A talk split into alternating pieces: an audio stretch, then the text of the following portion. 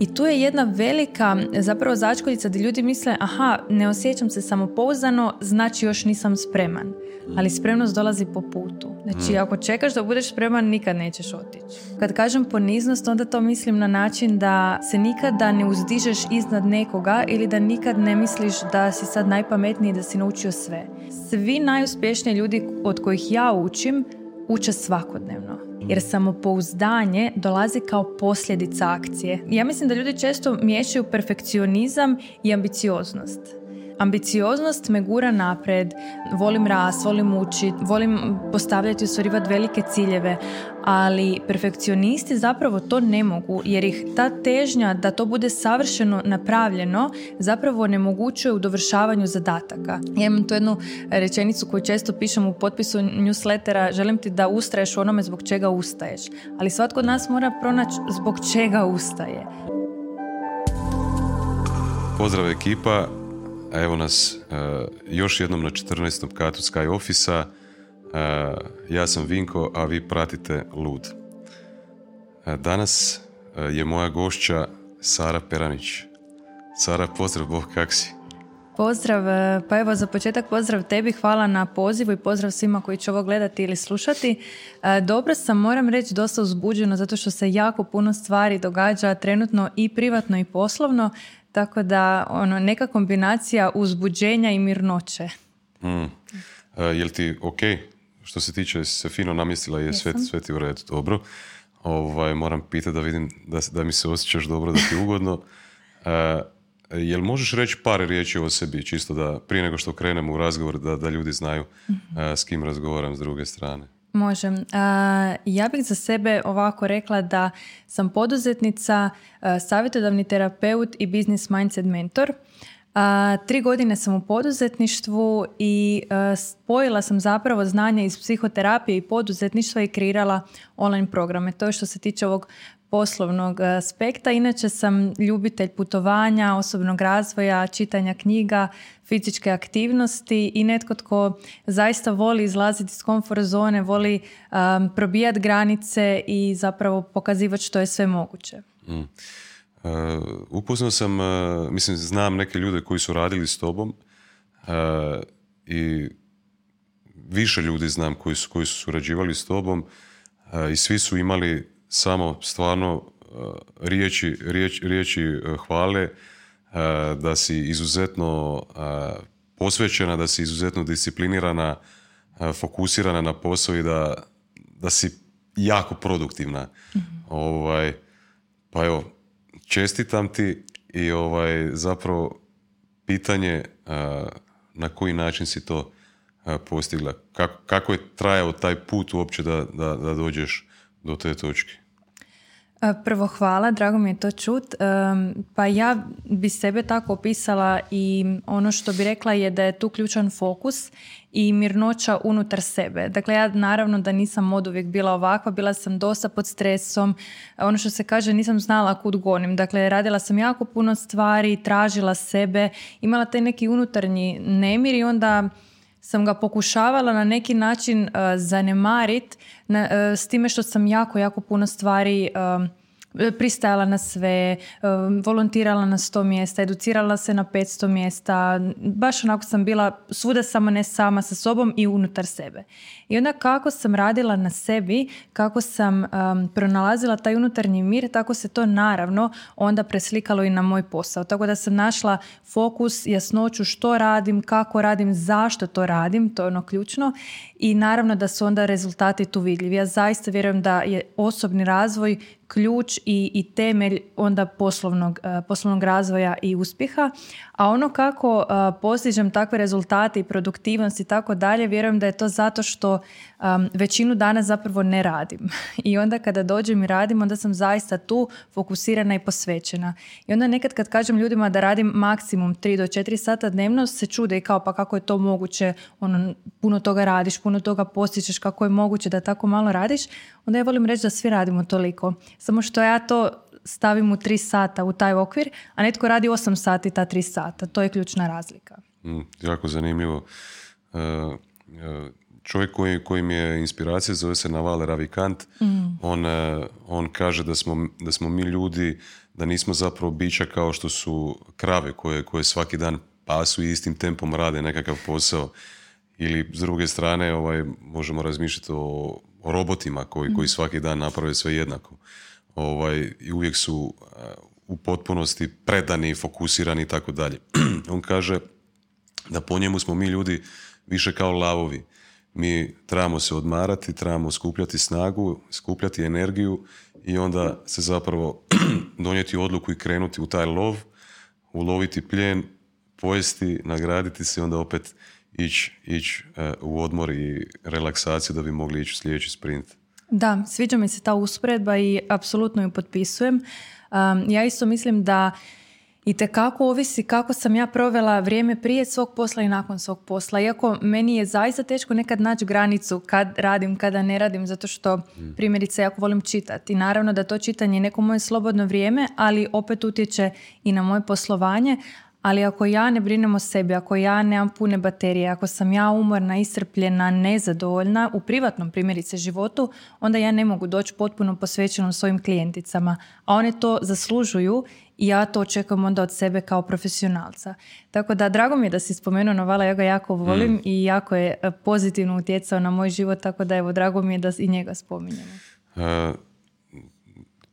kad, sam, kad sam slušao jedan njegov intervju, ovaj, uh, osnivač tog podcasta mu je rekao kao ti si izuzetno popularna osoba. On je rekao da, popularna osoba, ali uh, with young male geeks. Tako da mislim da je rekao da 95% e, osoba koje njega prate su mladi muškarci, tako da mi je baš zanimljivo čuti da, da ga i ti isto pratiš. Mm. Nekako očito rezonira više sa, sa muškom publikom. A opet s druge strane, recimo, kod tebe ti kao e, e, kreator sadržaja online, sve ono što radiš digitalno, ti s druge strane si privukla, kako se meni čini izvana, jako veliki broj žena, jel tako? Mhm. Tako da, da, li, da, li ti, da li je dobra procjena da ti sigurno preko 80% publike preko 90. Su, preko 90. Da, da. Eto, znači ti na ste totalno su, suprotnosti. Da, iako sve više govorimo slične neke stvari, ne znam zašto je to točno tako. Ja sam u početku počela pričati o temama samopouzdanja, partnerskih odnosa, osobnog razvoja, mhm. pa bih rekla da je jednim dijelom to razlog zašto sam privukla više žene. Očito u našoj regiji žene više vole čitati, slušati i učiti o tim temama. I onda, budući da su tada pokazatelji pokazivali da oko preko 95% su žene, onda sam nekako počela se obraćati većini mm. i onda me nekad muškarci, iako ih ima nekoliko u programima, znaju pitati, aha, je li to samo za žene? Mm. Ja kažem, pa nije. Pa zašto se onda obraćaš ono u, u ženskom licu? Ja kažem, pa jer se obraćam preko 95% ljudi koji su tu, tako da, ali zaista je univerzalno. I ono na čem ti isto želim čestitat, uh, znaš, promatram malo te razno razne osobne brendove ili brendove ovaj, E, kompanijske e, online na našim prostorima i vidim da neki ljudi znaju stvoriti lijepe brojke, vidim imaju puno pratitelja, e, puno pretplatnika ili tako dalje, ali rijetko kad vidim da netko toliko rezonira sa svojom publikom i da je toliko visoka angažiranost kao što sam vidio kod tebe. Znači, baš nevjerovatno visoka angažiranost. Kako si to postigla? Uh, rekla bih da prvenstveno radim ono što živim. Dakle, sve ovo što ja pričam sam prvo ja prošla na sebi i sa sobom. Tako da ja kada pričam nešto svojim klijenticama, ja ne moram previše odlaziti u neka razmišljanja o čemu da pišem ili pričam, samo se sjetim sebe od prije par godina. druga stvar, meni je zaista stalo. Dakle, ja ovo nisam pokrenula zato da ne bih morala raditi negdje od 8 do 4 ili zato da bih zarađivala više od prosjeka, nego zaista sa željom i sa strasti da ovo što radim dopre do što većeg broja ljudi i da ovu slobodu o kojoj ja pričam i uma i računa i prostora i vremena, da to što više ljudi otkrije. I kad radiš sa tolikom strašću i tolikom posvećenošću, a usput i, i stručnošću, jer je to nekakav temelj kojeg onda nekad i zaboravimo spomenuti jer se podrazumijeva, um, onda su to, ja vjerujem, rezultati koji su nekako logični i logičan slijed takvih akcija dosljedno i konzistentno. Izgledaš mi kao netko ko je si baš jako, jako kvalitetno posložio život e, i organizirao sve. Čini mi se da čak ovako gledajući, gledajući iz daleka da djeluješ mi kao osoba koja nema previše upitnika nad glavom. Se ti tako osjećaš ili tako samo meni izgleda? Pa dosta dobro čitaš ljude, rekla bi, je, mislim, posložila sam život jer sam upoznala koji su moji prioriteti, koje su moje vrijednosti i tko sam ja. Tako da rekla bih da je to veliki rezultat rada i, i posjećenog rada. Nije to od uvijek bilo tako, ali da u ovom trenutku nemam puno upitnika. Jedino što imam jesu nekakvi veliki ciljevi koji me motiviraju da onda ne prokrastiniram, ne odgađam i imam taj neki jasan fokus. Dakle, znam šta je moje i čemu govorim da, čemu govorim ne. I mislim da na tom putu je bilo jako važno naučiti i dobrim prilikama ponekad reći ne i da je to ono što velik broj ljudi odvlači od toga da imaju tako jasan fokus i tu neku posloženost. Jer kad ti dođe dobra prilika, dosta je teško reći ne u tom trenutku. I onda moraš biti baš onako jako um, staložen, posložen da bi mogao znati što je tvoje da, što je tvoje ne u tom trenutku. Ajde da zamislimo jednu osobu recimo ovaj, na početku 20 i sad ta osoba nas gleda i sluša mm, i kad bi nećemo davati nikome savjete, ne, ne volim davati savjete, nekako se trudim da, da, da, to tako ispadne, možda nekad zvuči drugačije, ali više volim da i ja i moji gosti da pričamo nekako iz svog iskustva i da mhm. podijelimo svoje iskustvo. Uh, pa jel bi mogla sad da idemo onako možda po prioritetima, kada bi ti rekla prema svom iskustvu šta si ti to radila u svom životu da bi došla do, do, do ove pozicije. Jel, kako sam ti rekao, sad sam čuo i od tebe da se ti tako i osjećaš da baš izgledaš kao da ti je život posložen, kao da znaš šta želiš, da to što želiš da to radiš. E, e, jako puno ljudi i ljudi koji si postavljaju visoke ciljeve možda čak imaju dovoljno i predanosti i vještine i ambicije i svega da dođu do tih ciljeva, ali onda nađu, naiđu na nekakve druge probleme kao što je možda manjak zahvalnosti ili manjak mm. strpljenja uh, i, i tako neke stvari. Kod tebe mi se čini imaš ciljeve, ideš prema njima, ali uživaš, mm uživaš u procesu, uživaš u svakom danu, uživaš u trenutku i znaš da, je to, da, da to ide korak po korak i nigdje ti se ne žuri zapravo. Uh, kako je tvoje iskustvo? Da li, da li, si, da li je to pitanje genetike? Da li, si ta, da li je ta, tvoj karakter i tvoja osobnost taka da ti to omogućuje ovaj, ili ipak postoje nekakve eh, alati, navike, eh, rutine koje, koje si ti recimo ovaj, naučila, koje su ti omogućili da, da živiš takav život? E, definitivno nije stvar genetike, e, niti sam odrastala u takvom okruženju, niti sam ja bila takva. E, meni ponekad kad klijentice kažu da im odgovara ta moja neka nježna energija, a opet autoritet u radu, pitaju se da li sam ja od uvijek takva. Ja sam bila uvjerena kad sam bila mlađa da sam ja ono temperamentna, ono živčana po prirodi. A zapravo nisam bila, nego nisam živjela u skladu sa sobom. I ova mirnoća koja sad nekako proizlazi iz mene je samo rezultat tog, tog sklada između onog što želim, onog tko jesam i onoga što radim i kako živim. Um, I mislim da se kod dosta ljudi, kod kojih onako baš zrači neki nemir, zapravo samo primjećuje to da nisu u skladu sa sobom, da nisu još pronašli sebe, da traže nekakve vanjske potvrde, da žive neke tuđe živote, tuđe želje i onda to negdje osjetiš u vidu nekog nemira. Um, dosta si bitnih termina spomenuo, primjerice strpljenje, zahvalnost, uživanje u procesu. Mislim da su to te tri stvari, još bih dodala poniznost, da su te četiri stvari zaista preprevažne na putu uspjeha. Kad kažem poniznost, onda to mislim na način da se nikada ne uzdižeš iznad nekoga ili da nikad ne misliš da si sad najpametniji da si naučio sve. Svi najuspješniji ljudi od kojih ja učim uče svakodnevno. I ja se ne uzdižem iznad njih, nego radim isto što i oni. A to znači da učim doslovno svaki dan. Um, tako da da, mislim da um, je ova posloženost rezultat i navika i odluka i rutina kao što si ti spomenuo, nikako nekakvih gena ili bilo čega. i mislim da ne trebamo previše razmišljati i otkrivati neku toplu vodu i formulu što je to što možemo raditi. Postoji zaista dovoljno uspješnih ljudi koji nam pričaju što su oni radili i dovoljno je pod navodnicima samo da ih pratimo. A da kažem pod navodnicima jer to nije samo. Jer da je samo onda bismo svi bili uspješni, posloženi i tako dalje. Ali zapravo kada ti moraš početi raditi tu naviku redovito, a nemaš još garanciju da ćeš uspjeti, nemaš još neku potvrdu da je to to, e onda um, većina ljudi odustane. I onda mm. misle da je nekom drugom uspjeh Bogom dan, a da oni eto nisu rođeni pod sretnom zvijezdom. Ali bi se kratko nadovezala na ovo što si rekao, ako nas sluša netko koji ima 20 godina, a, za njega bi rekla da je još uvijek važno da bude neposložen, u smislu da otkriva različite stvari, da ne zaključuje prerano koji je njegov fokus.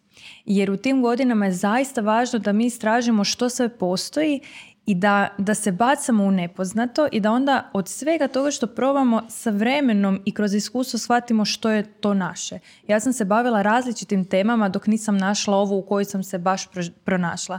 Ne znam, bavila sam se mentalnim zdravljem adolescenata, partnerskim odnosima, općenito odnosima. Onda sam volontirala u razno raznim udrugama. Dakle, radila sam svašta nešto pa prava žena. Dakle, baš je jako puno tu tema bilo. Ja bi ušla duboko u svaku i onda bi shvatila, ok, zanimalo me, zaintrigiralo me, ali nije to to. Sve dok nisam našla ovu za ovu temu kojom se sad bavim, niti jedan dan nisam razmišljala da li je to to. Jednostavno znaš, osjetiš, živiš to i to je to.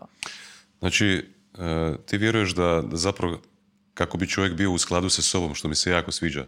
Kad to kažeš, je, ja to kažem možda na malo drugačiji način, e, čuo sam izraz gdje ljudi kažu da, da budeš u svom elementu. mm da. Ovaj, da pronađeš svoj element. Ono, riba, riba treba biti u vodi, ne, neće biti ovaj, na zraku.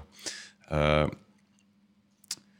uh, ali isto je bitno ovo što, što kažeš da mlađe osobe da imaju uopće mogućnost uskladiti se sami, sami sa sobom ili pronaći svoj element, da trebaju puno toga iskušavati, testirati, izlaziti iz, iz zona komfora e, i tek kasnije možda neki, neki psiholozi govore zapravo da, da mi u potpunosti pronađemo, pronađemo sebe čak tek negdje u kasnim 30 ili možda uh, početak 40. godina. Ja sam blizu tih godina sada pa, pa nekako se i slažem s tim možda je to samo i moj put takav, e, ali daj mi reci, da li misliš onda da već i kad nakon tih testiranja i nakon što se čovjek pronašao, e, da li misliš da, da je normalno recimo ili da je poželjno e, do kraja života raditi samo jednu te istu stvar? Da li misliš da postoji samo jedan poziv u našim životima ili postoji više poziva? kako pratiš sama sebe. Znaš, ono, ljudi nekad znaju, na engleskom se kaže da su stuck, ono, kao mhm. zapeli su negdje, pa ne znaju šta žele dalje, pa su izgubili možda motivaciju.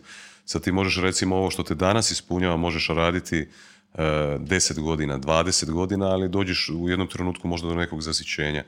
Uh, šta, šta bi radila u takvom nekom trenutku? Kako bi uspjela pronaći tu neku novu, novu strast, novu vatru? mm oko nečega? Um, zapravo ja niti sada ne mislim da radim jednu stvar. Ja bih rekla da sam ja našla svoje područje koje je dovoljno široko i opsežno da mogu svaki dan raditi nešto drugo.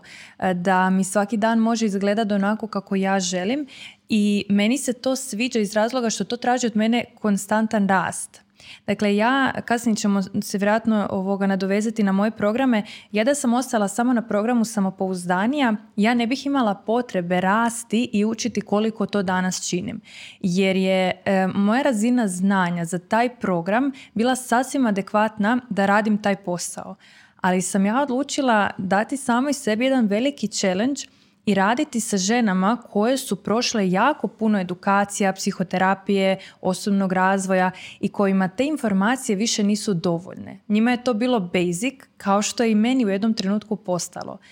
I odluka da idem raditi sa takvim ženama, sa poduzetnicama je za mene značila samo da ću morati još jako puno učiti, raditi, e, tražiti nove edukacije, plaćati nove mentore. Dakle, da ću ja morat, morati narasti kao osoba i kao poduzetnica da bih mogla biti mentor takvim ljudima. I to je nešto što ja volim, što mene zove, što, što živim, zbog čega ustajem ujutro. Dakle, ja jako volim taj napredak, volim, volim što moram učiti. Ja to volim. Netko mm. ne voli i treba provjeriti sa sobom što je to što on voli, zbog čega on ustaje. Ja imam tu jednu rečenicu koju često pišem u potpisu newslettera, želim ti da ustraješ u onome zbog čega ustaješ. Ali svatko od nas mora pronaći zbog čega ustaje. Mm. Vratila bi se kratko na ono što si rekao da e, psiholozi kažu da u kasnim 30 se nađemo. Ja ne volim baš previše te zaključke, e, nije sad bitno psihologa koga god, e, koji tako nekako generalno ovoga pišu, zato što e, kada bih to vjerovala, onda to znači da bi vjerovala da godine nas oblikuju. Ja zapravo vjerujem da su to iskustva i da netko sa 70 godina može biti apsolutno nerazvijen kao osoba, a da s druge strane netko u ranim 20 može biti itekako razvijen i znati što je to što želi. Tako da vjerujem da, i čak ne samo iskustvo, nego ono što mi sa tim iskustvima činimo. Tako da, mislim, ja imam 28 godina, što velikom broju ljudi zvuči jako malo, ali vjerujem da imam puno više godina iskustva životnog zbog nekakvih okolnosti u kojima sam se kroz život našla, i da su onda moji izbori i moje odluke mene doveli do toga da tako mlada znam što želim, da to radim, da imam tu neku slobodu u životu. Da li bi rekla za sebe da si perfekcionist? E, ne bih. Ne bih? ne bih, e, zato što da jesam, Uh, vjerojatno još ni samopouzdanija ne bi bila vani, a kamoli poduzetni i svi ovi drugi programi koje sam radila. ja volim ući u dubinu teme kojom se bavim ali ne na način da me, mislim, ja mislim da ljudi često miješaju perfekcionizam i ambicioznost. Mhm. Dakle, ambicioznost me gura napred, volim rast, volim učit, volim postavljati i ostvarivati velike ciljeve, ali perfekcionisti zapravo to ne mogu jer ih ta težnja da to bude savršeno napravljeno zapravo onemogućuje u dovršavanju zadataka, a ja sam osoba koja završava zadatke. Da, to sam primijetio. Ja sam, e, ja sam recimo do nedavno e, kako sam dosta introspektivan. mm Se kaže introspektivan. Introspektivan. Gle, nisam, nisam ovoga malo, u tom baš. Malo sam ovaj, nisam u top formi danas, ali mislim da se kaže introspektivan. E, znači, godinama pišem e, dnevnik, e, dosta često znam, recimo i, kad ne pišem dnevnik, ono, kad se nađem u trenucima, kad sam sam razmišljati o danu koji se dogodio, šta se dogodilo, kako je to emotivno utjecalo na mene, kakva je bila moja reakcija i takve neke stvari. I zašto sam ovo krenio? Htio sam te zapravo pitati jednu, jednu stvar.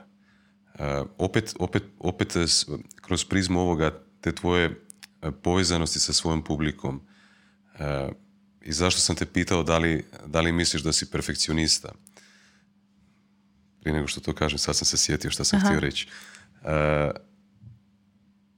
ja sam imao taj problem ranije da recimo zbog tog svog perfekcionizma, jer kako sam rješavao te testove osobnosti i tako dalje, introspektivan sam, pa znam, ja sam sebi osvijestio da sam, da sam perfekcionista i primijetio sam da me to spriječava u, u poduzimanju akcije. Ja sam bio onaj, ona osoba uh, koja, recimo vidio sam jedan, uh, pogledao sam tvoj video na tu temu kako učimo, znaš, onda si ti pokazivala u tom videu knjige, pokazivale si sebe kako slušaš podcast recimo ili, ili avatar neki, mm neko iz tvoje publike kako sluša recimo tvoj podcast i da su to samo zapravo jedni od načina učenja, da je drugi način učenja kroz iskustvo, kroz akciju i tako dalje. Ja sam jako često imao taj problem zapravo e, da puno sam razmišljao, puno sam učio, puno sam u teoriji provodio. mm šta misliš kako se dovesti u koštac s tim, s tim problemom? Znači, prva, pretpostavljam da je prva točka osvijestiti si to da, da, da, da imaš tu recimo ovaj, taj nekakav izazov ili nedostatak, da se sad politički korektno izrazim, a drugo, šta misliš da je drugo moguće e, napraviti nakon što si osvijestimo to? E, dakle, kada si osvijestimo da jako puno uh, učimo, upijamo znanje, a da ga možda toliko ne, koristimo. Da. pa postoji jedan problem kojeg sam ja primijetila kod dosta velikog uh, broja klijentica, a to je da um, ne znamo koji je točno izvor našeg problema i onda um, radimo na nekakvom simptomu, a ne na tom uzroku. Mm. Um, I ovo kada mi ti kažeš, ja sam jako puno uh, učio. Ja zapravo tu, tu malo drugačije doživljavam šta je to učenje. E, vjerujem da ovo kada si ti jako puno čitao, dakle, ubacivao u svoju glavu informacije i mm. znanja, da je to samo bila priprema za učenje. A učenje se događa u onom trenutku u kojem ja zaista iskoristim te, te sve informacije koje sam prikupila i onda akcijom dođem do rezultata koji je u skladu s onim što sam ja željela. E tu sam ja onda naučila, aha, ok, dakle ova, ova akcija me dovodi do ovog rezultata. Tu se onda događa ta promjena. Uh, I velik broj ljudi danas je u tom koštacu sa, sa velikim brojem informacija kojeg upija, ali ne koristi. I onda se događa nekakva šahmat situacija gdje, ok, nešto je problem sa mnom, jer ako toliko učim, ako toliko ulažem u svoje znanje, a ne primjenjujem, mora da je nešto problem sa mnom. I zapravo rekla bih da onda dolaze do, do tog um, zasićenja i um, odu u drugi ekstrem, u smislu ma očito to ništa nema smisla, očito mi to ne pomaže. Možda im samo treba na neki drugačiji način pristupiti, možda im treba stručna osoba koja će im na neki način rasvijetliti gdje je ta njihova pjega koju oni ne vide niti mogu vidjeti. Jer naravno, mislim, ja plaćam i mentore i supervizore i psihoterapeute, dakle nije niti da ja učim sama i radim sama. Moram i ja imati nekoga tko iznad mene sa neke šire pozicije vidi nešto što ja ne vidim. Mm. Mm. Misliš da, da si se precizno izrazila kad si rekla iznad tebe? Iznad sam mislila u smislu, razumijem šta, šta hoćeš reći, ne u, smislu iznad, dakle kao dominantno, nego iznad u smislu da iz šire neke perspektive sa strane može da doći... objektivnije vidi zapravo. Tako je, tako da. je. Jer smo mi svi, kako si rekla, pjega si rekla, čini mi se. Ja, ja kad pričam o tome, mislim, na engleski se kaže blind spots. Da, da, znači, to ono, je to. Kao konji koji imaju sa strane uh, one, one poveze i zapravo sami sebe ne možemo vidjeti e, objektivno, vidimo se subjektivno i onda je zapravo e, tu velika, e, velika stvar odakle dolazi zapravo najveći dio podrške takvih stručnih osoba kao što su koučevi, psihoterapeuti, E, mentori i tako dalje. Ja ti to vidim kao da ja, um, ajmo reći da imam sad neku, neki bug na poslu i ja to vidim kao da ja hodam po nekoj šumi i malo sam se izgubila jer je jako puno drveća oko mene, sve izgleda slično i ono, hodam, hodam, hodam, iscrpljujem se još više, a ne vidim problem i onda neki mentor, coach, terapeut, što god, kao da digne dron i da mm. od gore pogleda aha ok, koja je moja koordinata, u kom smjeru se krećem, di želim doći onda me može navigirati. Evo tako ja to vidim. Mm, jako lijepo. Uh, da li si čula za Brené Brown?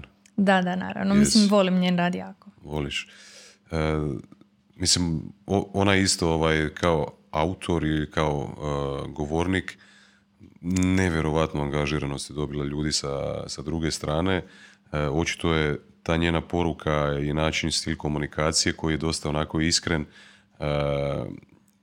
ona mi izgleda kao neka ono, znaš, e, teta nečija, zna, kao da. sa svima, teta koja je uvijek nasmijena i sa svima si je dobro, ima neku toplu energiju i jako lagano može, može privući ljude. Šta bi, šta bi rekla za sebe, ako ti predirektno pitanje, reci mi, mm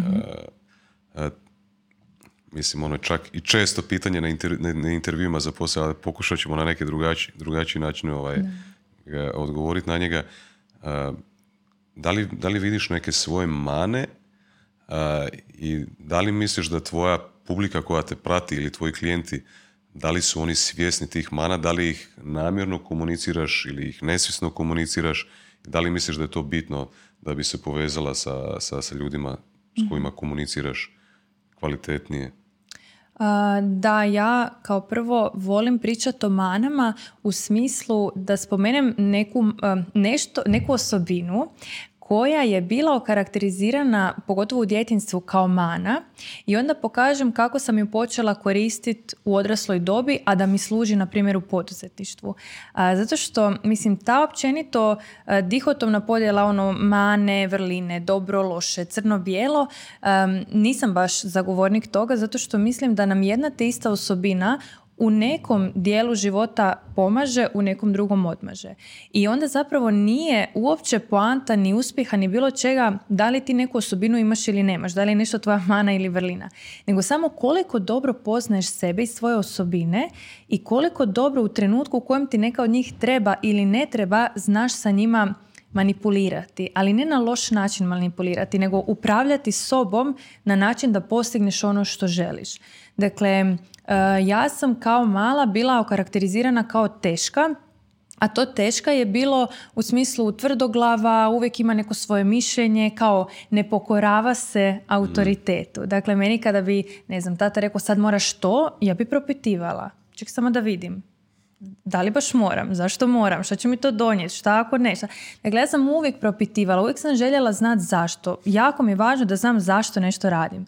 I zato naravno ja danas nisam u sustavu, ne vidim se u tome jer ne mogu pratiti slijepo neka pravila i to mi je donijelo jako puno. To me je dovelo do poduzetništva, to me je dovelo do toga da poduzetništvo ne živim kao većina, a to znači da nemaš dovoljno vremena, nemaš dovoljno novca, jako si pod stresom, nemaš vremena za stvari koje voliš, nego sam kreirala svoja pravila. Tako da je meni to teška zapravo jako puno služilo u odraslom životu, ali da sam nastavila vjerovat da sam teška, naravno da mi to ne bi služilo. Dakle, nikad nije do osobine, nego do toga što ja sa njom radim. Mm.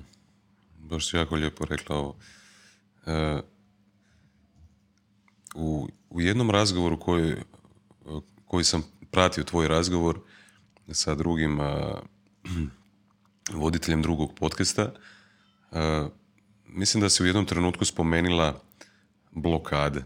mm Znaš, recimo u ranim 20. sam dosta čitao, uvijek sam izbjegavao taj termin self-help, ali to je očito, ovaj, ne znam zašto je zaživilo to, ovaj, taj, taj termin, ono nimalo mi se ne sviđa, ali to su recimo takve knjige.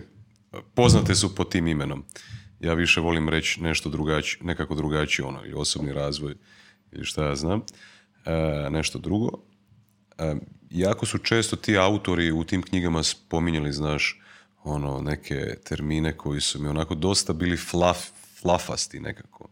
E, ono, abundance, mm ono, pronađite svoje blokade i mislim da je jako bitno, recimo, i kad komuniciraš nešto, kako to komuniciraš i koju, koju, terminologiju koristiš. Jer za istu stvar možeš, možeš koristiti razne, razne, razne termine. Ali nisam uspio naći neki prikladni termin koji bi meni više pasao, ali čini mi se da, da su zapravo ti autori apsolutno u pravu i da postoje te neke stvari, neki događaj u našim životima, možda neke traume koje su nam, koje su nam nažalost e, stvorile neko uvjerenje koje je negativno za nas i stvorile tu neku blokadu i možda iz tog razloga ja nisam recimo mogao ili sam prokrastinirao bio ili sam samo teorijski ovaj, učio. E, nešto me sputavalo, ali nisam si znao sam, e, pošto možda nisam to uočio ili nisam radio sa stručnim osobama, nešto me kočilo. Da li, da li ti recimo kad radiš jedan na jedan sa svojim klijenticama, ili kad radiš e, video programe, e, da li se fokusiraš na taj dio, e, taj dio problema? Um, mislim, mi se apsolutno moramo u radu uh, dotaknuti tih blokada, ne samo dotaknuti, nego to nekako je srž onoga što mi radimo. Meni znaju doći primjerice u poduzetniju žene koje su izrazite stručnjakinje u onome što rade, ali imaju nekakvu blokadu kada je primjerice u, u pitanju naplata. Jer mi imamo jako puno faza u razvoju poduzetničkom i onda ljudi često misle aha, samo moram biti stručnija i onda ću imati veće rezultate. Onda ulože jako puno novca u tu svoju stručnost, rezultati se ne vraćaju, onda osjeti frustraciju kao ok, ajde da vidim šta je sad. Pa dobro, sad nemam, ne znam, prodaju. Pa onda ok, ajmo sad ući do prodaji. Onda uče u prodaji i opet imaju nekakvu blokadu. Onda dođu do mene I onda shvate da iduća neka stepenica je naplata. Dakle, naplata i prodaja to nije isto. Znači ide samo promocija, pa prodaja, pa naplata. To su tri različita procesa gdje mi moramo uočiti u kojoj od tih faza one imaju blokadu. Um, općenito naša regija, pošto ja radim sa cijelom regijom, ima goleme blokade vezano za novac. Nama je to sve nešto prljavo, nama je to tabu tema, nama je to nešto što isključuje da ti je stalo. Dakle, ako ja naplaćujem, onda mi nije stalo. Što je zapravo mm. potpuno kontradiktorno. Jer ovo što si ti malo prije spominjao, ti si jako posvećena svojim klijenticama i tako dalje. Da, zato što imam za to kapacitet. Ali kapacitet nije nešto s čim sam se rodila, nego nešto što razvijam. Kroz to da ja budem dobro, kroz sve edukacije koje nisu nimalo jeftine, ali mi grade kapacitet. Tako da ja kada bih sve volontirala kao što sam deset godina prije volontirala, ja danas ne bih mogla imati taj kapacitet. Jel bi bila u burnoutu, mm. jel bi moj kapacitet bio izrazito mali. Tako da, da, radimo na blokadama i to je ja bih rekla da je to nekako zaista suština onoga što ja radim sa ženama. Jer one meni dođu s jednim problemom i onda kroz dva, tri pitanja dođemo do toga što je zapravo problem. Tu se otkrije blokada i kada se otkrije ta blokada, onda one mogu jako lijepo nastaviti raditi. Tako da ono što je zanimljivo je da mi radimo na poduzetničkom mindsetu i vještinama, a ono što često se dogodi je da ljudi vide kao rezultat, aha, ova odjednom ima više klijenata, više zarađuje i onda misle da ja radim, ne znam, prodajne nekakve vještine. Mi ne radimo na tome, mi radimo na mindsetu. Mm. Fantastično. E, osim, osim tih blokada što sam ja u svom životu do sada e, zaključio da dvije stvari na, na zapravo ubrzavaju i čine nas produktivnijim, slobodnijima. Znači, prvo ovo što smo pričali sad o blokadama, a druga je stvar su limitirajuća uvjerenja, recimo. Limiting beliefs na engleski. E, kako isto? Da, da, li vidiš da, da recimo kod svojih klijentica kad radiš uh, jedan na jedan ili kroz programe poduzetnija, mm samopouzdanija, da, da vidiš i, i to kao jedan od točki koje su izuzetno bitne da bi se razriješile, da, da, da bi osoba mogla se razvijati dalje. Uh, moram samo uh, te malke se ispraviti. Ja jedan na jedan ne radim izvan svojih programa. Dakle, mi unutar grupnih programa radimo jedan na jedan na način da unutar grupe uh razgovaram sa tom osobom i radimo na nekoj njenoj blokadi, uvjerenju ili čemu god. E sad, limitirajuća uvjerenja su definitivno ono ogromna tema, čak se preklapa sa blokadama, uh ali je najveći problem kod toga to što ljudi toliko sažive sa time da uopće ne primijete da su to njihova uvjerenja. I onda primjerice, um, ne znam, žena mi dođe i kaže uh, pa da, ja bi se htjela razvijati dalje u poslu, ali znaš sad mi je obitelj prioritet. Ja odmah čujem njeno uvjerenje da ona mora birati između karijere i obitelji. Dok s druge strane ona čita na desetine i stotine testimonijala koja, koje, dakle žena koje su prošle program i koje pišu o tome da otkad su u programu rade manje, imaju više vremena za sebe i svoju obitelj, a zarađuju više. Dakle, to je problem sa uvjerenjima ti dok ne radiš sa stručnom osobom imaš sve dokaze, kognitivno znaš da ne moraš birat, ali uvjerenje je ono koje je ispod koje je snažnije čak i od argumenata koje kognitivno vidiš, znaš, dakle ti vidiš da su to imenom i prezimenom i slikom te osobe istinite priče, da je to nije nešto što sam ja izmislila i znaju da je tako, znaju da ne moraju birati, ali uvjerenje ide ispod kognicije, jače je, snažnije je i to ono kad mi ljudi opišu ja znam da je to tako, ali osjećam kao da ispravnije ovo drugo. I onda dok ne proradimo tu njihovu priču, ne može nastaviti dalje.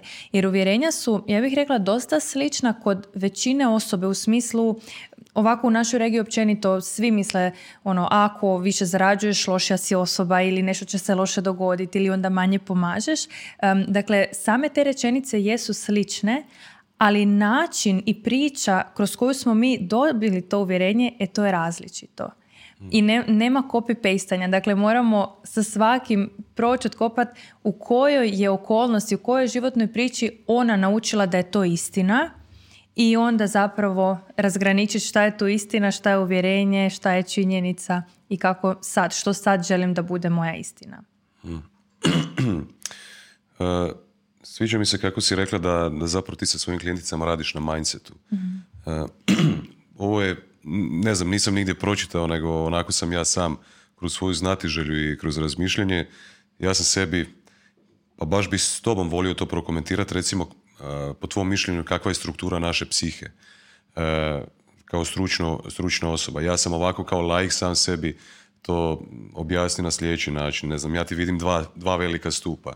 Prvi stup je mindset, e, drugi stup je e, su vještine. E, kad govorim o, mindsetu, ja razmišljam o uvjerenjima, o stavovima, o vrijednostima i o tako tim nekim stvarima koji su malo onako ispod radara, koje su podsvjesne, a koje zapravo jako velikim dijelom upravljaju našim životima i naše automatsko, naše zapravo ponašanje automatsko, uh, habitual ili, ili po navici, upravo zbog tih stvari, zbog mindseta, zbog mentalnog sklopa, kako god hoćemo to nazvati.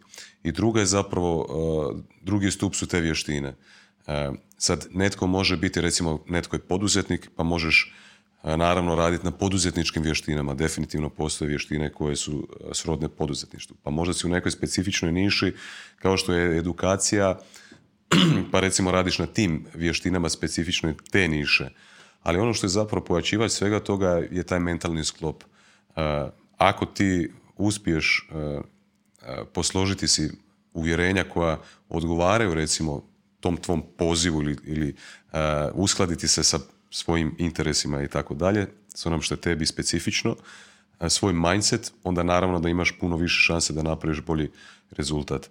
Kako ti e, sebi, sebi ovaj, definiraš ili kako, kako vidiš ti tu strukturu psihe, mhm. recimo, ovaj, ljudi? E, sviđa mi se kako si to podijelio s time što ja inače e, poduzetnik opisujem kao program u kojem radimo na, mindset, na poduzetničkom mindsetu i vještinama. Ali te dvije strukture, kako si ih ti opisao, su prilično povezane i nema jasne granice. Na primjer, upravljanje vremenom je vještina. Ali kako ću ja upravljati vremenom, ovisi o mom mindsetu. Ako ja vjerujem da je vrijeme nešto što je ograničeno, što je van moje kontrole, onda ću ja u skladu s time biti žrtva svog vremena. Ako ja znam da vrijeme je zapravo subjektivni konstrukt kojim ja mogu upravljati, e onda će ta moja vještina imat priliku da bude promijenjena, unaprijeđena i tako dalje. I kad to objašnjavam, uglavnom kažem ljudima ono najbanalniju stvar. Ajde zamisli da si sad na šalteru u banci i da moraš čekat 10 minuta i s druge strane zamisli da gledaš film sa osobom koju si tek upoznao, zaljubio se, sviđa ti se, želiš provesti život s njom, šta ja znam, i samo je prošlo 10 minuta. I sad ti neko kaže, e, moraš otići nakon 10 minuta. Dakle, 10 minuta na dva različita mjesta se sasvim drugačije čine. To znači da je vrijeme i tekako subjektivan pojam. I način na koji ga mi koristimo ovisi isključivo o nama, ali da bismo znali da ga možemo unaprijediti pametnije koristiti, mi moramo prvenstveno znati da je to pod našom kontrolom, a to je stvar mindseta. Jednako je tako i sa novcem, jednako je tako sa apsolutno svakim, svakom vještinom u poduzetništvu. Tako da ja nekako mindset gledam kao temelj svega. Ja i prodaju unaprijeđujem kroz mindset. Samo promocija, na primjer, to je vještina. Ali da bih ja mogla samopouzdano prezentirati svoj rad, svoju ponudu, svoje programe, ja moram prvo na mindsetu raditi. Dakle, moram e, vidjeti što ja to vjerujem o sebi, što ja to vjerujem o svom radu, kako ja mislim da moram biti. Različite druge stvari koje moramo naprijediti i, ajmo reći, posložiti da bih onda zaista mogla samopouzdano prezentirati. Tako da kažem, mindset nekako vidim kao krovni pojam svega toga. Jako mi se sviđa kako razmišljaš, kako radiš. Baš svaka čast. Hvala ti. Uh, ajmo jednu onako E, situaciju vidjeti. E, zapravo, išao bi govoriti o toj situaciji kroz prizmu straha. mm Pretpostavljam da, da se strah javlja kao jedna od, e, jedan od problema koji je, koji je sigurno u, u vrhu, recimo, problema ovaj, tvojih, tvojih klijenata. ako zamislimo, recimo, ja sam sad u takvoj poziciji. imam primaran posao, gradim ovaj brand lud sa strane i ideja mi je to jednog dana da to postane isto kao i tebi primaran posao, ja osjećam da je to moj poziv i tako dalje. I sad, e, često se ljudi nađu u toj situaciji da zapravo su tako e, rade na dvije strane. Znači, nema potpunog fokusa i ja sam si već recimo poprilično osvijestio zašto još nisam donio odluku recimo i posvetio se ovome 100%. A, šta misliš s kakvim strahovima se ljudi uglavnom suočavaju i da li imaš takvih klijentica i da li su to njihovi česti upiti kako da naprave tu tranziciju od zaposlenja do, do samostalnog posla? Da, to je vrlo česti strah. Mislim, strah je općenito česta tema u poduzetništvu. I prije nego krenemo na tvoj konkretan primjer, baš mi je važno naglasiti taj dio da um, i na mom nivou poslovanja i sa mojim mindsetom strah i dalje prisutan. Mislim, kao ljudska bića mi se nikad nećemo riješiti straha, samo ćemo naučiti kako s njime upravljati. Nadovezala bi se, nedavno sam imala Beo, meetup u Beogradu i klijentica je savršeno opisala razliku nakon što je sudjelovala u programu samopouzdanja. Ona kaže, kada si prvi put dolazila u Beograd i organizirala meetup, ja sam bila sasvim nova, ono, par dana u programu i bilo me strah pa nisam došla. A sada, nakon što sam primijenila program, isto me bilo strah, ali sam došla. I tu je savršeno opisala koja je to razlika kada radimo na sebi, jer jednostavno ne možemo prestati osjećati strah, e, sram, bilo što. Dakle, ljudska smo bića, samo ovisi što mi s time radimo. Ljudi nekad misle, kad vide neko moje predavanje, e, kad vide općenito način na koji radim, misle da mene nije strah, da ja izlazim iz komfort zone tako lako. Zapravo baš i nije tako, samo sam naučila da me strah ne spriječi, da me ne koči, nego da idem zajedno sa njime. Ovo što si ti rekao je zapravo vrlo česta situacija e, da ljudi jednostavno odluče da žele ići u tu neku poduzetničku priču, a još uvijek rade negdje. I ja nikako nisam zagovornik e, toga da se ono bacim u vatru bez ikakvog plana, kao ma samo kreni pa će se već nekako posložiti stvari. Da, vjerujem da moramo imati povjerenje u proces i u život, ali s druge strane da moramo biti odgovorni prema sebi i svojoj obitelji. tako da e, sam zagovornik plana u smislu, ok, ajde da vidimo do kada si dajem rok da od ovog napravim profitabilan posao. Što mi za to treba? Tko je to već napravio, a da ja mogu učiti od njega? Jer ja nekad kad ljudima kažem da sam 10 godina u osobnom razvoju, onda oni misle, aha, pa sad i meni treba 10 godina da imam takav mindset. Ali ne treba ti. Zato služe mentori, da ti skrate taj put. Ja sam napravila rezultat u poslovanju kojeg je moja, dakle u jednu godinu, kojeg je moja biznis mentorica sa kojom sam krenula radila deset godina. Zato jesam nju platila. Ja sam razmjenom novca dobila njeno znanje. I onda nisam morala tako dugo sve to graditi i raditi. Tako da e, definitivno ono što bi preporučila na, na tom putu je naći mentora koji, za kojeg vjeruješ da ti može pomoći na, na tom putu tranzicije strah nikad neće proći. Dakle, nikad nećeš ono osjetiti da kao sad želim da dotkaz i početi ovo i ono da, da si 100% siguran. Mm. Jer samopouzdanje dolazi kao posljedica akcije. To znači, moraš neko vrijeme to raditi i vidjeti aha, ovo stvarno radi i mm. tako se gradi samopouzdanje. I tu je jedna velika zapravo začkoljica da ljudi misle aha, ne osjećam se samopouzdano, znači još nisam spreman. Mm. ali spremnost dolazi po putu. Znači, mm. ako čekaš da budeš spreman, nikad nećeš otići. E, gdje pronaći takve mentore?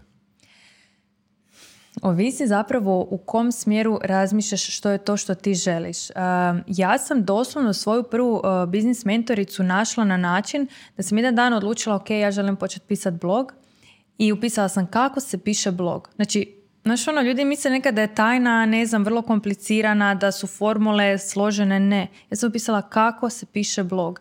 I izašlo mi je nekoliko ljudi, vidjela sam ok, ova žena mi odgovara, sviđa mi se kako priča, što priča. Počela sam znači, istraživati sav njen besplatan sadržaj, primjenjivati, vidjela da radi, da mi odgovara uplatila je prvi program, uplatila je drugi program i tako sam krenula raditi sa njom. Dakle, zaista je vrlo jednostavno. Samo ono što te zanima izgooglaš, hvala Bogu danas informacije svuda, vidiš ko se time bavi i tko ti leži. Jer je mm. zaista važno da ako ćeš ući s tom osobom, ako ćeš provoditi vrijeme, da, da ti na neki način odgovara i po energiji. Jako dobro. Toliko je jednostavno da ljudi misle da je presloženo i onda odustanu. Jer ne mogu vjerovati da je tako jednostavno, ali je. Znaš šta mi se sviđa kod tebe? Čini mi se, baš si izrazito precizno komuniciraš jednostavno. Znači, imam osjećaj kao, znaš, kažu za, za najbolje sportaše da su to sportaši koji nemaju jako puno nekih fancy dodataka, nego to su ljudi koji savršeno poznaju osnove. Mm-hmm. I osim tih osnova, uh, ono što, što vidim da jako velikom broju ljudi nedostaje je taj common sense. Mm-hmm. Kako se prevede na hrvatski common sense? Ja isto kažem Zdravi razum. Da. Zdravi razum. Ali isto sam čuo za, za jednu izreku koja kaže common sense is not that common. I zdravi razum nije toliko čest, da, da, učestal. E, tako da, ono što vidim da zapravo puno ljudi ima tu tendenciju iskomplicirati stvari i nepotrebno stvoriti puno, e, puno nekakvih e, dodataka, svega i svačega što, što zaista nije bitno. Ne, nekad je istina ono baš onak pored nas, samo trebamo se malkice okrenuti koliko god onako može zvučati ovaj, glupkasto ovakav, ovakva izjava, ali stvarno ono, malkice samo da pogledamo ovaj, na stvari drugačije, možemo, možemo vidjeti nešto što je bilo pored nas cijelo, cijelo to vrijeme, ovaj, a, a nismo to vidjeli.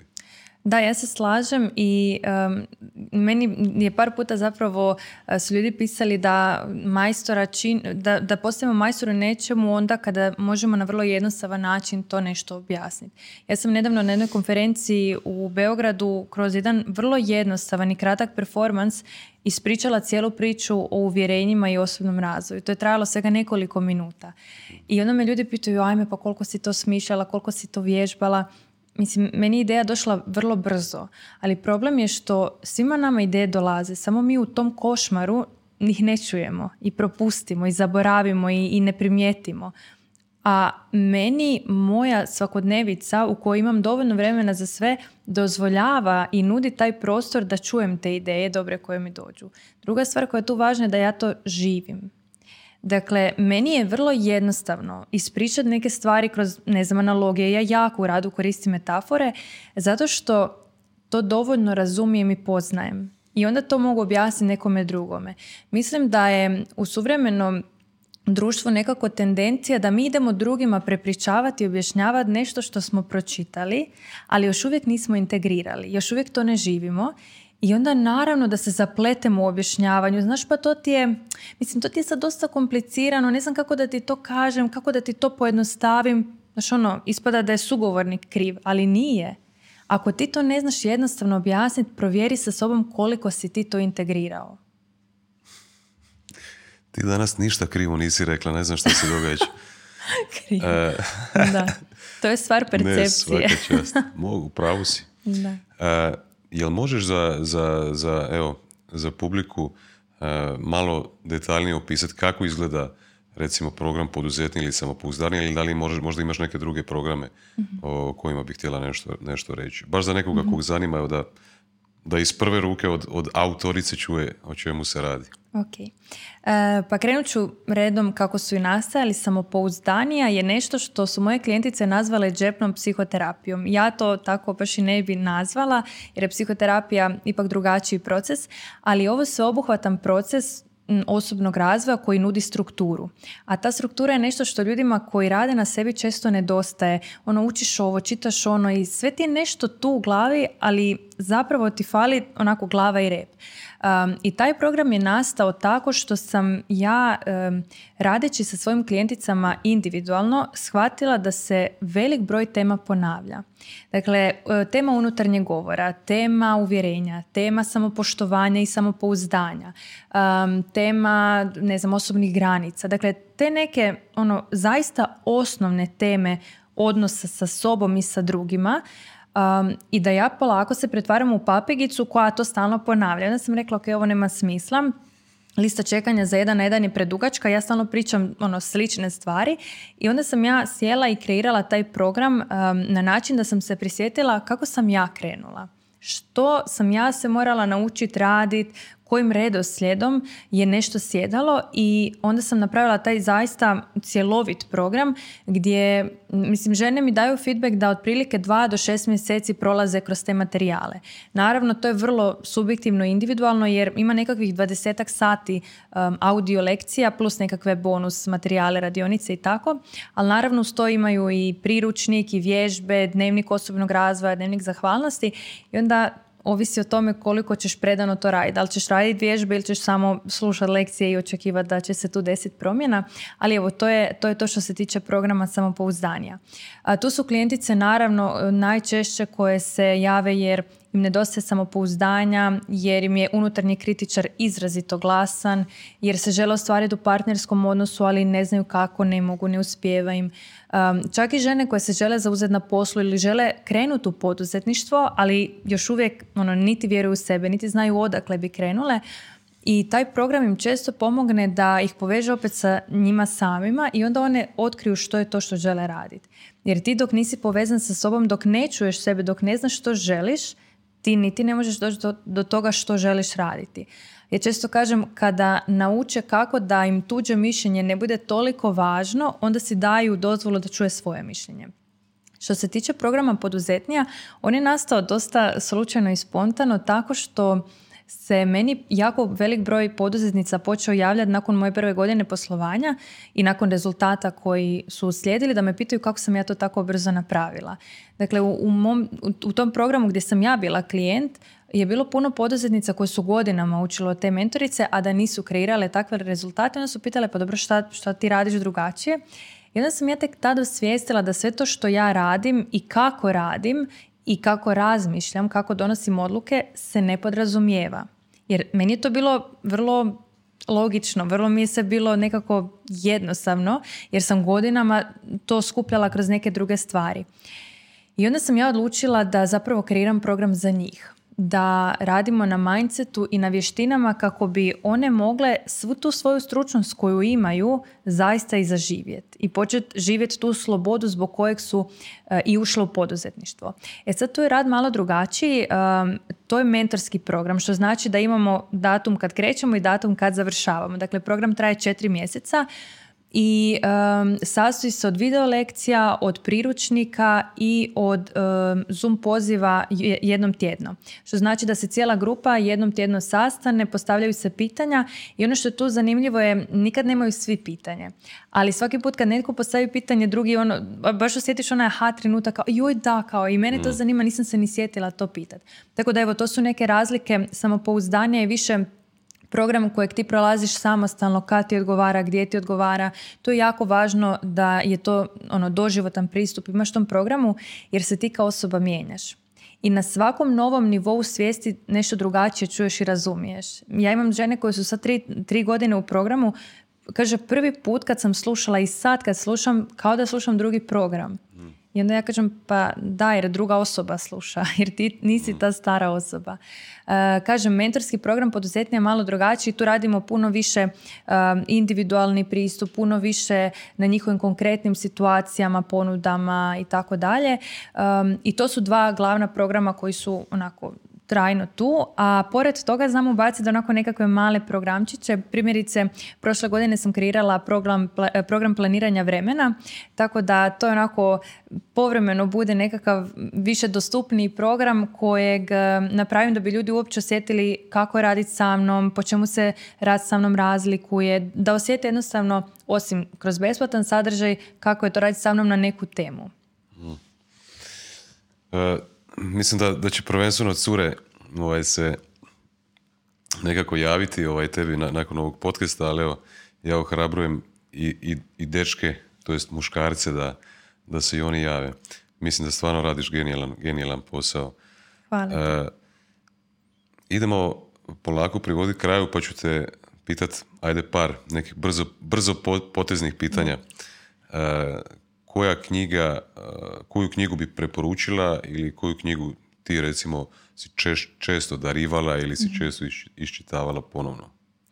Uh, pa, joj, naša ima ih toliko, ali ajde par ovako. Uh, zagrli svoju sjenu, uh, prerano stari, prekasno mudri, um, imati hrabrosti ne svidjeti se drugima, Ajmo na te tri stat. Nisam, ni- nisam ni, ni za jednu čuo. Baš, Aha, baš ok. zanimljivo. Mogu ti poslati onda cijeli popis pa da... Može, nisam za- ni za jednu čuo, stvarno. Možda i zbog e, naziva na hrvatskom. Čitaš na hrvatskom više? A, pa puno više na engleskom, ali ove su zaista sve tri prevedene. E, mislim, čitam na engleskom zato što velik broj knjiga još uvijek nismo pre- preveli, ali e, baš bi pozvala i tebe i sve koji ovo slušaju ili gledaju. e, ja na svom Instagram profilu pod highlights knjige imam velik broj knjiga koje preporučam. Dakle, ne stavim sve jer jednostavno nekad onako brzo pročitam ni ne sjetim se ili nešto, ali neka koja je baš onako dobra, vrlo rado stavim. Tako da evo, e, tamo imaš onako, ne znam, valjda sto knjiga već. Pa. Posjetit ću, definitivno.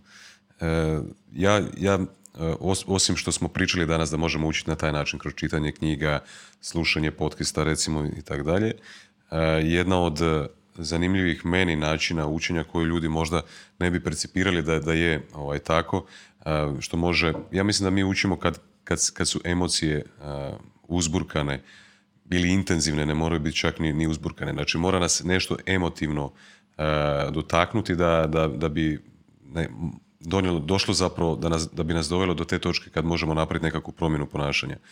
E, I zato mislim da je jako zgodno učiti kroz, kroz kulturu kao što je film, glazba ili takve neke stvari e, koje nas mogu na jedan drugačiji način potaknuti, inspirirati. Film neki. Um, ja sam sa filmovima i serijama jako slaba. Da. Uglavnom to ne gledam, uh, a ako gledam to uglavnom bude neki dokumentarac. Uh, evo, zadnji koji sam gledala da je baš ono da me raspametio je 14 Peaks. Dakle, A, super, ja da. volim tako neke gdje ljudi prikazuju šta znači ići iznad svojih granica, Da, kako da, da, to da. izgleda, kakvu unutarnju borbu moraš sa sobom iznijeti da bi to nešto postigao, tako da evo, taj mi je baš stavio dojam. dokumentarac, da. Pogledajte ljudi, check, check it out. E, podcast. Uh, od podcasta, opet ih slušam jako puno. Sad ovisi, um, hoćeš više osobni razvoj, profesionalni razvoj? Ok. Šta ti pada na pamet? Ok, a, pa volim Dan Sullivana slušat. On um, ima jako veliku kompaniju, uh, godinama je coach, tako da njegov, uh, njegov podcast volim jer sam trenutno u toj fazi poslovanja kad su meni te stvari interesantne. Um, prvi podcast kojeg sam počela slušati, sa kojim sam krenula prije nekoliko godina u taj svijet podcasta su bile surove strasti, to mi je baš onako prvi, pa ga uvijek volim spomenut. Um, onda, na primjer, um, Rachel Rogers, njen podcast volim, to je sad moja trenutna biznis mentorica, pa onda mi je to nekako aktualno. Mm, razmišljam da li da još neki, kao imam ih, znaš ono, um, Since 3000, to je Daniela Leslie, to sam evo zadnjeg otkrila kojeg baš baš volim. Iako ima malo epizoda, ali mi je svako onako baš jako dobra. Mm, Upoznala sam ju sad na Millionaire Summitu, pa mi je ostala full dojam i da sam ono istražila sve o njoj. Um, evo, to, to su neki I podcast. šta bi rekla, š- na koji način e, konzumiraš informacije više? Da li je to knjiga, da li to su dokumentarci, da li su podcast ili nešto, ili Mhm. nešto drugo? Pa knjige su najviše, dakle čitam svakodnevno. Čitanje baš ili da. slušanje? E, Čitanje, Čitanje. baš čitanje knjiga, da. Da ja se budim sa knjigom, idem spavat sa knjigom, slobodno vrijeme volim čitat, baš evo, to mi je ono number one. Zadnje brzo potezno, pa ćemo onda poslije toga na zadnje pitanje. E, najdraža e, platforma, društvena mreža recimo. Ajoj, ne, to mi je oksimoron. Najdraža društvena mreža, to mi ne postoji. Ne. Ne, e, nisam fan najviše društvenih- koristiš? Da, najviše koristim Instagram, a, zato što je to mjesto gdje se najveći broj mojih klijenata nalazi i gdje ja imam mogućnost komunikacije sa njima. Mhm. Ali da je to sad meni nešto najdraže, to je a, samo najkorisniji alat kojeg sam ja trenutno kad sam krenula na tržište pronašla. Ali nemam neke emocije. Prema tome, a, način na koji ja jako volim komunicirati je newsletter.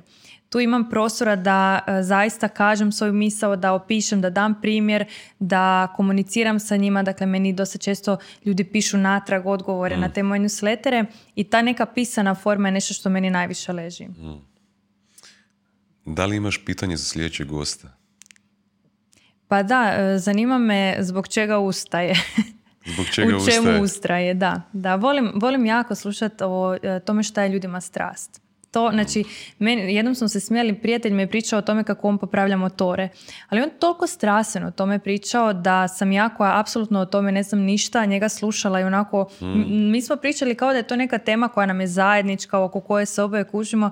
Jako, jako volim tu emociju koju osoba prenese kada priča nešto oko čega je strastveno. Mm.